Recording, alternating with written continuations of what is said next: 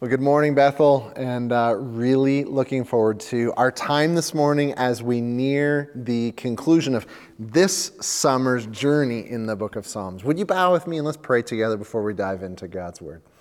Thank you, God, so much for your faithfulness. Thank you for your goodness. Thank you for the gift of your presence, your Holy Spirit, made possible by your Son laying down over death, and that you raised Christ from the victorious, even over death, and that you raised Christ from the dead, and that he now sits at your right hand. As we come to your word, lead us, guide us, encourage us, and show us Jesus, that we might behold him in his glory and be transformed to be more and more like him. We pray in his name. Amen and amen. This morning, grab your Bibles out. We are finishing off this summer's Psalms of Summer. We're in Psalm 69, and so turn in your Bibles there with me from your homes. And one of the beautiful things about the summer that I, I hope you have gotten to experience a little bit is that it is a chance to have a change of pace, right? It's a, it's a chance to, um, to change the regular routine, to get out of the regular routine of life and, and the busyness and the chaos and the running from here to there for, for school and all the things that come with that, for work and all the things that come with that, with the, the kids and, and running around for all the things that come there, to have a, a settle down, to, to go into a little bit of a, a cruise mode, to get some to relaxation and refreshment time. And, and, that's, a, that's a wonderful thing, but as the saying goes, you know, our greatest strength is of getting this time to kind of weakness and get dangers in the midst of getting this time to kind of start to and get out of our routines and slow down and start to cruise a little bit is that that can also leak into our relationships with God, into our devotion and our delight and our enjoyment and our commitment to Jesus. As we start to slow down our routines or change our routines or get out of our rhythms, we, we start to let the, the, the slide of our regular times in God's Word go over to the side. We, we let the, the regular routine of our family devotions, getting into the Word, kind of creep away and just filter off. We, we let the, the trips on the weekends for camping or getting to the beach early to get a spot pull us away from our regular rhythm of uniting together with God's people to worship him. We, we get out of the rhythms in a break over the summer from small group, and, and then we end up not having that commitment of brothers or sisters speaking into our lives and us speaking into is a good thing and the, the, and and what can be wonderful and neat. again the summertime is a good thing and the, the change of pace can be wonderful and needed and we all need to have our tanks refreshed and renewed and filled up sometimes but the danger is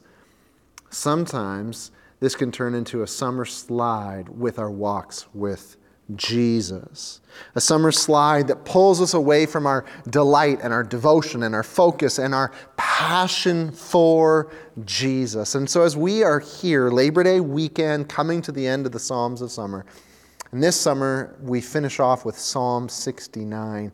It is such a beautiful psalm that, that draws us to bring the summer slide to a stop it, it, draws us to see and behold Jesus jumping off the pages of this psalm to, to give us a shot in the arm. So if you find yourself today, in one of those spots. And whether it's from the last few weeks of slowing down, the last few months, or maybe it's even beyond the summer slide, but it's in the last couple of years of sliding, and you really want to get your heart fired up again for Jesus. You really want to lean in and see that devotion fanned into flame again out of those just like flickering coals. Then this psalm title, we begin with it for frames the whole psalm and I. Psalm 69.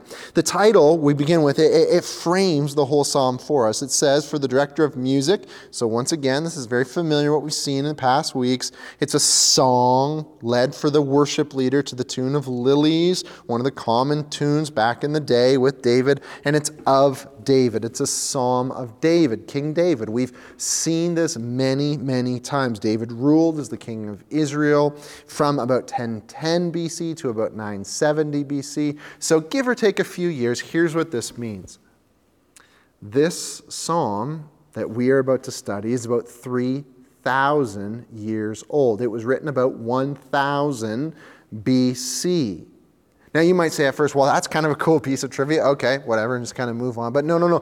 What you're going to notice here as we dig into the psalm is that that is hugely important.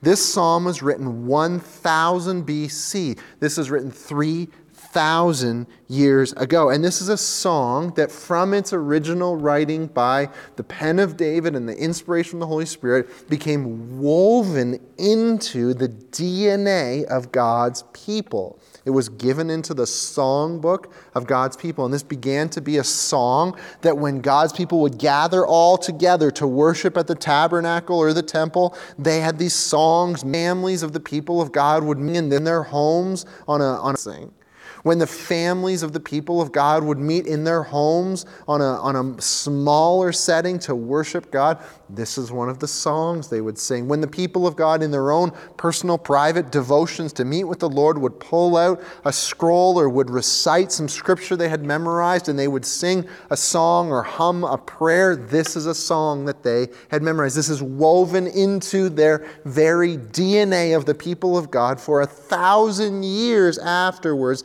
This this was written from David all the way down to Christ and on from there with the people of God.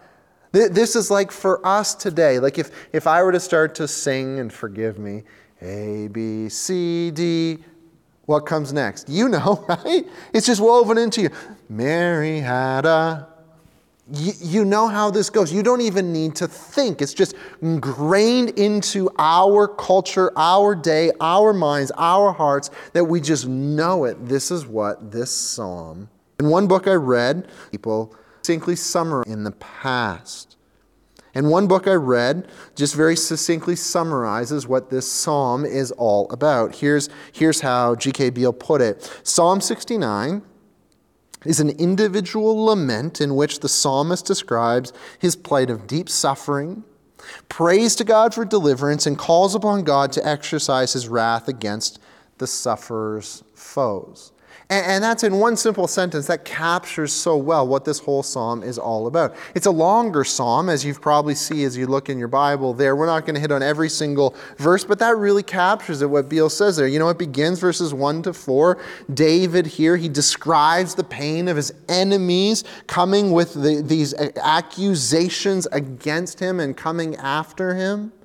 He laments his innocence in verses 4 and 5. He pleads with God for help. You see that in verse 1. You see a longer segment of this pleading for help in verse 13 to 20. He begs God to deal with these vile, wicked accusers. He's like, don't let them just get away with this, God. Like, this is wrong, and you need to do justice to deal with these, these vile, wicked liars. In verse 22 to 28, he finishes off with verses 30 to 36 with this declarations of trust. Off in this, as so many of the laments, almost every one of them finish off just with this declarations of trust and praise, even though he's walking through these incredibly dark valleys. And, and we could spend the remainder of our time here this morning walking through and looking at David's experience and, and learning about him as he prays, as one who prays when, when accusations of false lies or, or false accusations are coming against him. And how do we deal with it when we are actually innocent of what people are accusing us of? And how do we pray and respond to that? We could learn from David and, and the way God brought him through this lament and brings him to praise. And, and each of those things would be very legitimate sermons and, and learnings from this text. But, but what I want to do is something a little bit different here today in Psalm 69 because Psalm 69 is a standout psalm in the entire book of Psalms. In the entire book of Psalms, there's 150 different Psalms. And did you know that Psalm 69, that we're going to look at today, is the second most quoted and referenced with direct quotes and allusions in the New Testament coming out of Psalm 69 of all of the Psalms, in particular with a focus upon Jesus and Jesus on the cross. Did you know that? Behind Psalm 22, Psalm 22 has the first most, and then Psalm 69, second most. What we're going to see references, quotes from Psalm 69, or allusions to what we're going to see in Psalm 69, pointing to Christ out of all the Psalms. In fact, in my study, I see at least 22 different instances that are picked up from Psalm 69 in a whole bunch of different spots, and I'll show us a few of these in the New Testament pointing ahead to Jesus. 22 different references many of them that actually ex- expand more multiple verses which means almost the entire psalm Almost every verse in this psalm has some connection, has some quote, has some allusion that is picked up, and it's like this giant neon arrow saying, Look at Jesus, look at Jesus. It's shouting from the rooftop, Jesus. Remember, a thousand BC, a thousand years before he came, the God of the universe led David to write this psalm as a giant prophetic promise of what was to come, and Jesus fulfills it. And this is an incredible psalm as we try to get out of this summer slide that's just going to ignite our heart in worship and adoration.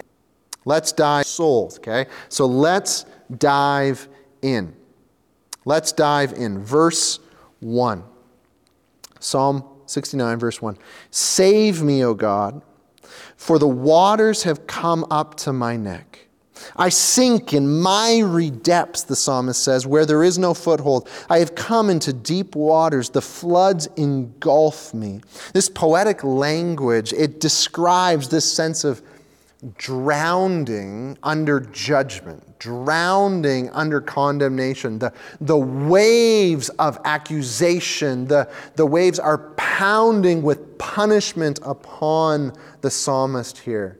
That's interesting. In Luke chapter 12, verse 50, Jesus looking ahead to his coming crucifixion, knowing what was coming. His disciples didn't get it yet, but he describes, do you know how he describes his coming suffering?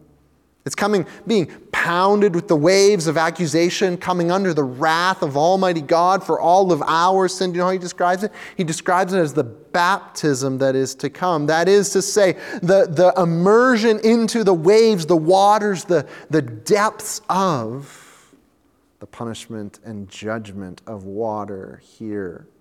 He's picking up on the very theme of these first two verses in Psalm 69. Verse 3 I am worn out calling for help.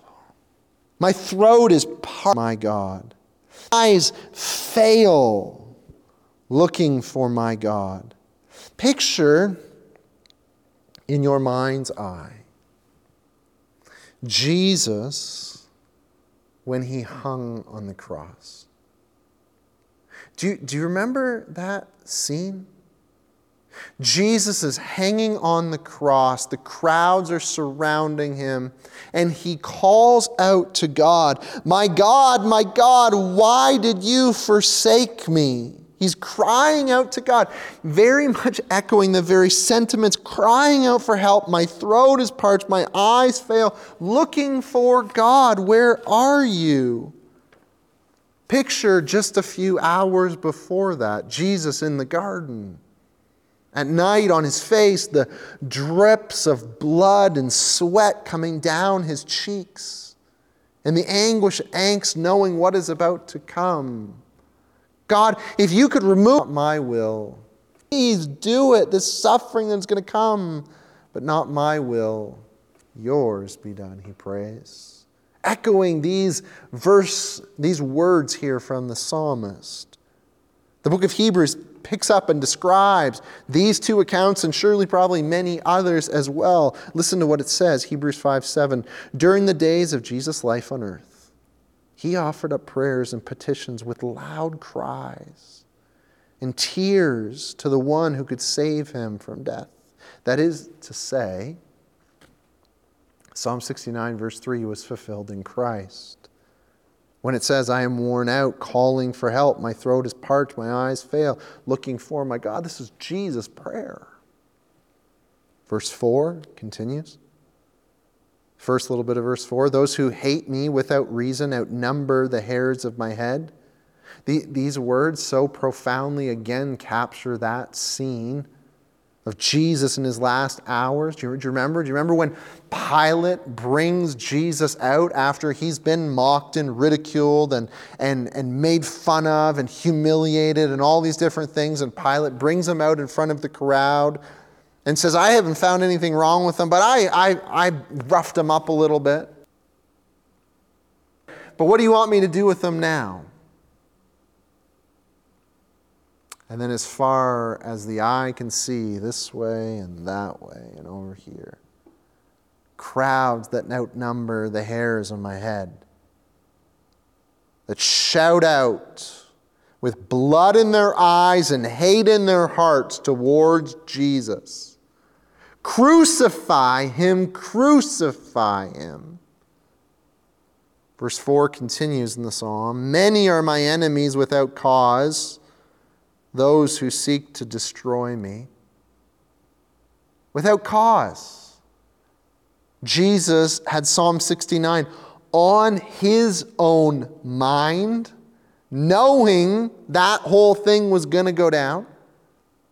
John 15, the last night Jesus is with his disciples, he quotes Psalm 69 for his disciples. Because again, Jesus, just like all the Jews of his day would have memorized this psalm and sung this psalm with the people in the temple, with their family in their worship, in their own private time. The disciples would have too. In John 15, verse 25, guess what it says? Jesus says, This is to fulfill what was written in the law. That was going to hate without reason. Jesus quoting, saying, Do you know what's about to happen? The world is going to hate me. And guess what? It's all because I am fulfilling what Psalm 69, verse 4 says. Jesus knew Psalm 69, and he knew that it was pointing ahead to him. Verse 4 finishes off and into verse 5 I am forced to restore what I did not steal. You know, God, my folly. My guilt is not hidden from you. And again, this so profoundly describes Jesus, does it not? Who is the one who restores what he did not steal, brothers and sisters? Who is the one who steps in the gap to take the punishment for what he did not deserve or earn?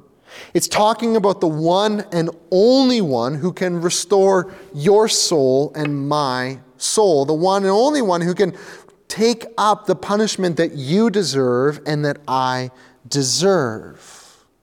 It's talking about the one and only one who never, think about this, never spoke one word out of line in gossip Never spoke one word out of line in gossip, in a lie, even a little white lie, or in vengeance.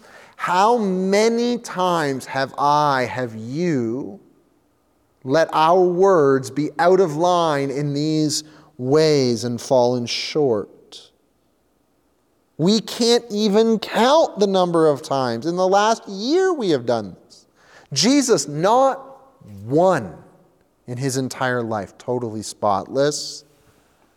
His heart was never drawn to covet, to envy, to have jealousy towards another. How many times do we see that buddy who just got a new boat and are like, oh man, I wish I could have enough money and a raise and a bonus from work to be able to get a boat like that? How many times do we see even in the last few weeks, the family photo of a friend up on Facebook, and it just looks like they had such a wonderful vacation. And it's like, why is my family so chaotic and such a disaster? Why can't I have the family that they have and the vacation like they to just How many times do we wish we would be able to just get what is it?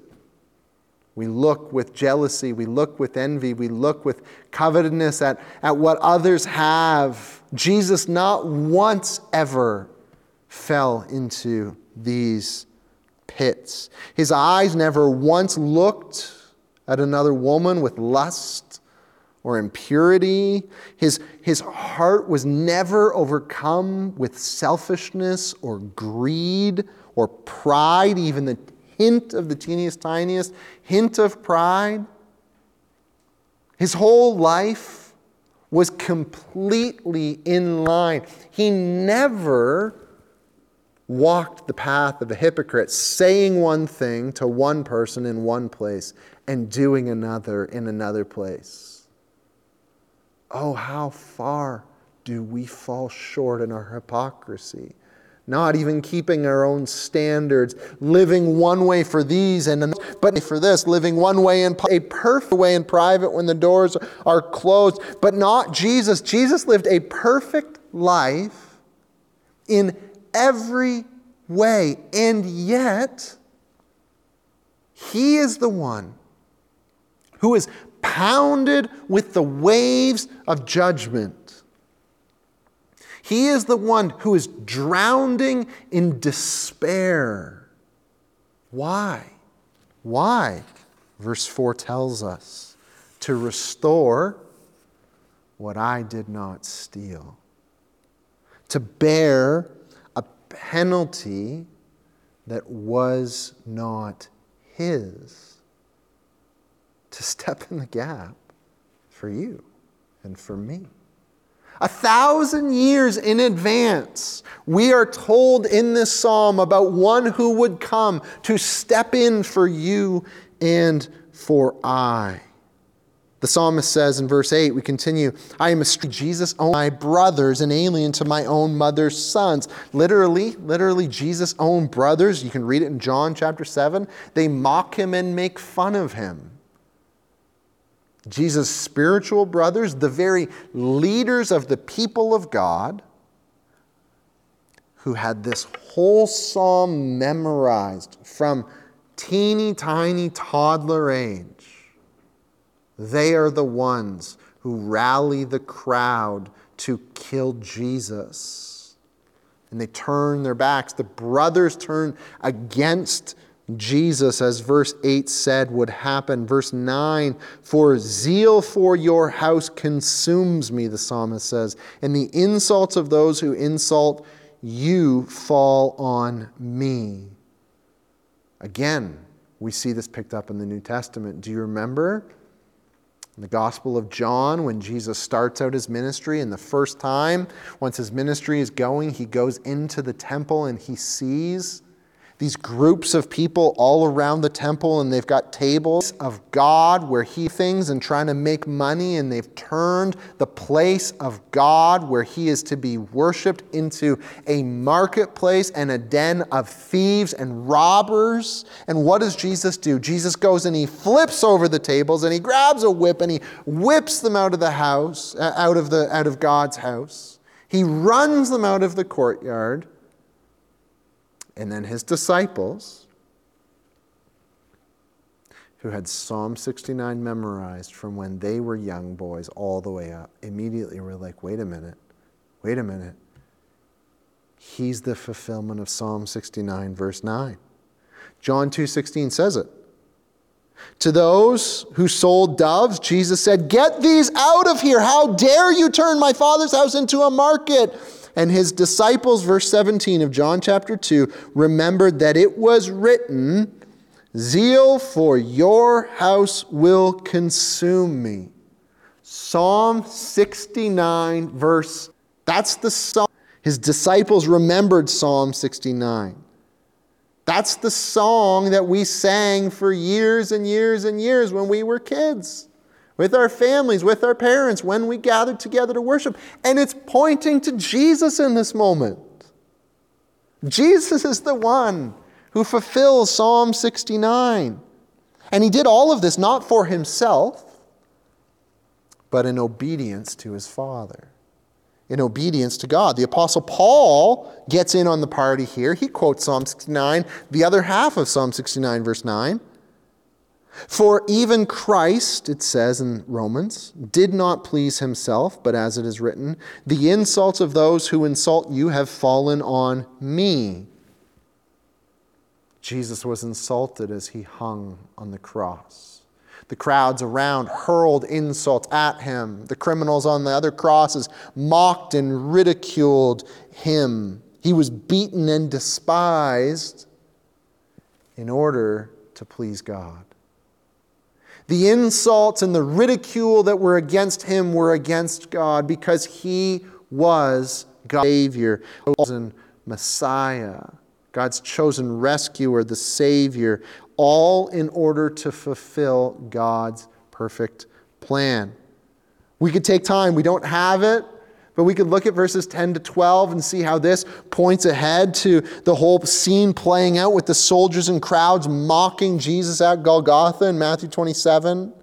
We could, we could look at how verses 13 to 20 so, so powerfully alludes to and references alongside of Jesus' prayer in the garden and Jesus' prayer hanging on the cross and the similarities, but then also the contrast that we see there. You see verse 21 they put gall in my food and gave me vinegar for my thirst. Does this ring any bells? The whole scene with Jesus hanging on the cross? Let me read for you from John 19. Later, knowing all that was, uh, was now completed, and so the scriptures would be fulfilled. What scripture would be fulfilled, you might ask? Well, guess what? Psalm 69. Jesus says, I am thirsty. And so, what did they do? A jar of wine was there, so they soaked a sponge in it, put the sponge on a stalk of the hyssop plant, and lifted it up to Jesus' lips. The very ones who were bent on the destruction of Jesus, torturing him to the point of death, even they were fulfilling Psalm 69 unbeknownst to them, but they were doing exactly what God had said was going to happen in Psalm 69, all pointing ahead to Jesus. I could give you a whole bunch more. Let's finish off right at the very end, okay? Let me just grab a couple of the last verses and show you how they point to Jesus. Psalm 69, verse 30. I will praise God's name in song, glorify him with thanksgiving. This will please the Lord more than an ox, more than a bull. See, Jesus not only lived the perfect life and went to the cross and drank the sour wine and was overcome with the waves of punishment and, and, and suffering and judgment, death literally could not hold him. Death could not keep him. The grave couldn't contain him. Why? Because Jesus did it all to the glory and the pleasure of his heaven at his baptism. And we saw this repeated over and over in Jesus' life, right? At his baptism, he goes down into the water, and then when he comes back up after being baptized, the heavens are opened, and a voice from heaven comes, and God says, This is my Son in whom I am well pleased. Or when Peter, James, and John went up onto the mountain and the glory of Jesus was unfolded at the transfiguration moment. And they fall on their faces in fear, and Jesus is glowing like the sun and lightning, and then the voice from God shakes the very thresholds of the mountain. This is my son, listen to him, in him I am well pleased. And Jesus went to the very cross and grave and then overcame death, pleasing our Heavenly Father. Far more than an ox sacrificed, far more than a checklist of spiritual rituals obeyed. Jesus satisfied God's perfect plan to redeem you, all upon the name, and me, and everyone who would call upon the name of Christ. And God was pleased to raise Jesus from the dead because of all this.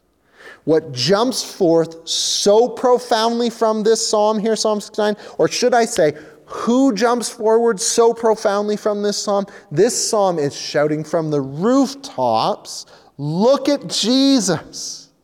Draw your attention towards Jesus. Fix your eyes upon Jesus. A thousand years before he came, Jesus Jesus, Jesus. From every verse of every part of this psalm, look, it's going to point ahead to Jesus.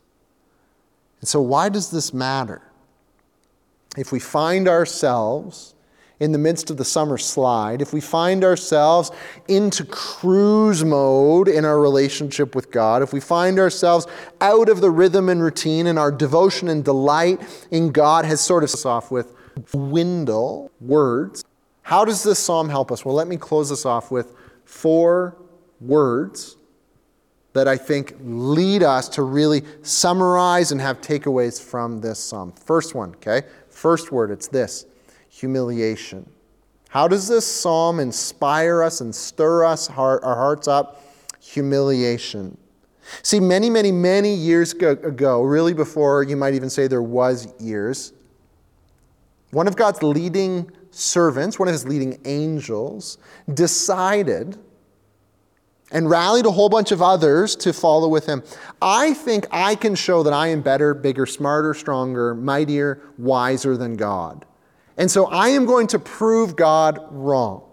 And so that angel, Satan, the devil, led a giant rebellion against God to try and usurp God and take control and show that he was bigger and wiser and stronger and better than God in all kinds of ways.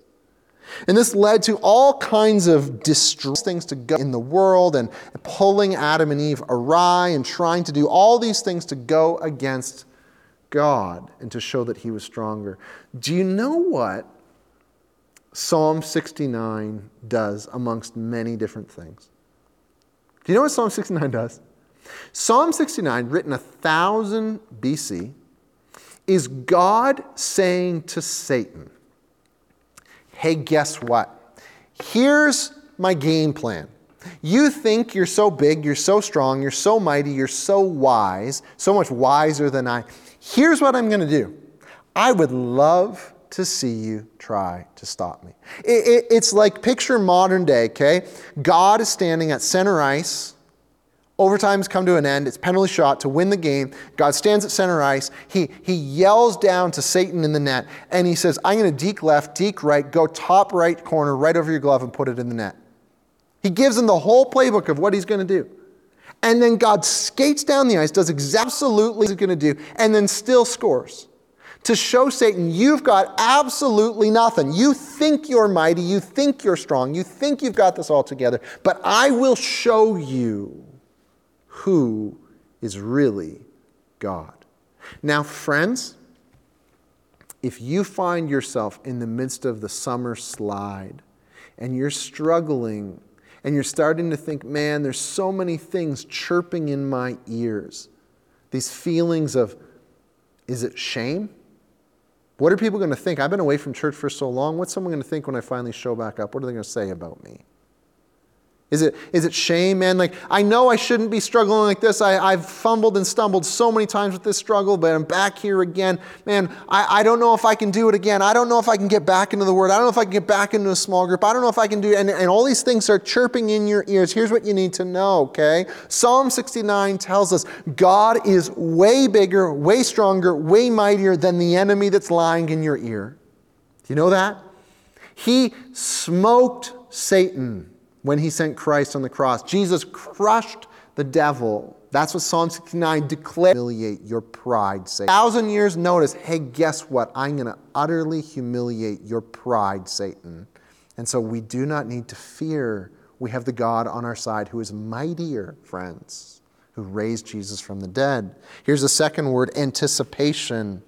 As we've already seen a bunch of times, right? This psalm was written about 1000 BC, give or take a few years. It's written a thousand years in advance. And, and, what began to happen from the very beginning when it was written and on the way down for a year, a decade, a century, 10 centuries was the people of God began to sing this song they sang it when they were corporately all gathered together. They sang it when they were individually in their homes. They sang it personally, privately when they were having their worship times. And each time they sang this song, and each time they memorized it, and each generation that successively got passed down, guess what it was doing? It was like this, this giant snowball catching momentum going down the hill of anticipation. Who is the one that this psalm is talking about, they've started to ask and wonder. Who is the one who is innocent but is going to restore us even though they did not pay the penalty? Who is the one who's had his own guilt and stuff? Yes, I know David was somewhat of that, but, but he actually had his own guilt and stuff, right? So who is this really talking about? It was somewhat fulfilled in David, but it was not fully fulfilled in David. Who is the one this psalm is pointing to? And so for over hundreds and hundreds, up to a thousand years, it was building anticipation and leading towards Jesus Jesus, when Jesus would come onto the scene and say, Look, this is the one who ultimately fulfills Psalm 69. He's the chosen one who has come. And so Psalm 69 was building the sense of anticipation for God's people, which we can rejoice in. But here's the other thing. We now read this and we see we see that Psalm 69 was building anticipation to point ahead to Jesus. And then within this book that God has given to us, guess what else? We have a whole host of other texts that are building anticipation for us. Right? Because Jesus didn't just come once, he's actually coming a second time. He's coming back. And we have all of these texts that are telling us that Jesus is coming back maybe soon, and we need to, if you find yourself in the midst thinking about, come, Lord Jesus, come. And so here's the question. If you find yourself in the midst of the summer slide, how much are you reflecting upon the fact that Jesus is coming back? How often are you stopping and pausing to consider that today, this very day, Jesus could return? How much is the resurrection of Jesus and the return of Jesus and your resurrection altering and affecting the way you're living your life right now and the decisions you're making? This is given to us here to build our anticipation for the first coming of Christ and to remind us that we've got anticipation for the second coming of Christ to shake us out of our slumber, dear brothers and sisters. Here's a third one, third word excuses. Excuses.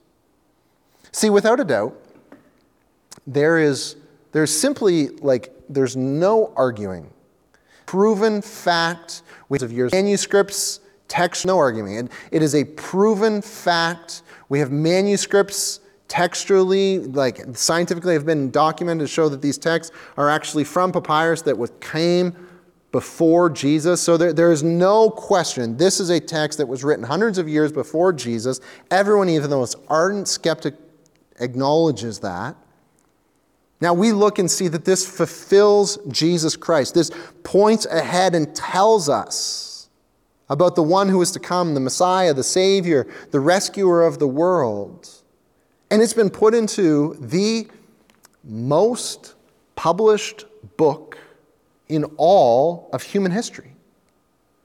To be translated into almost every language in all the world for everyone to see, so that no one can have an excuse and even more you and me now after we hear and study a text like this.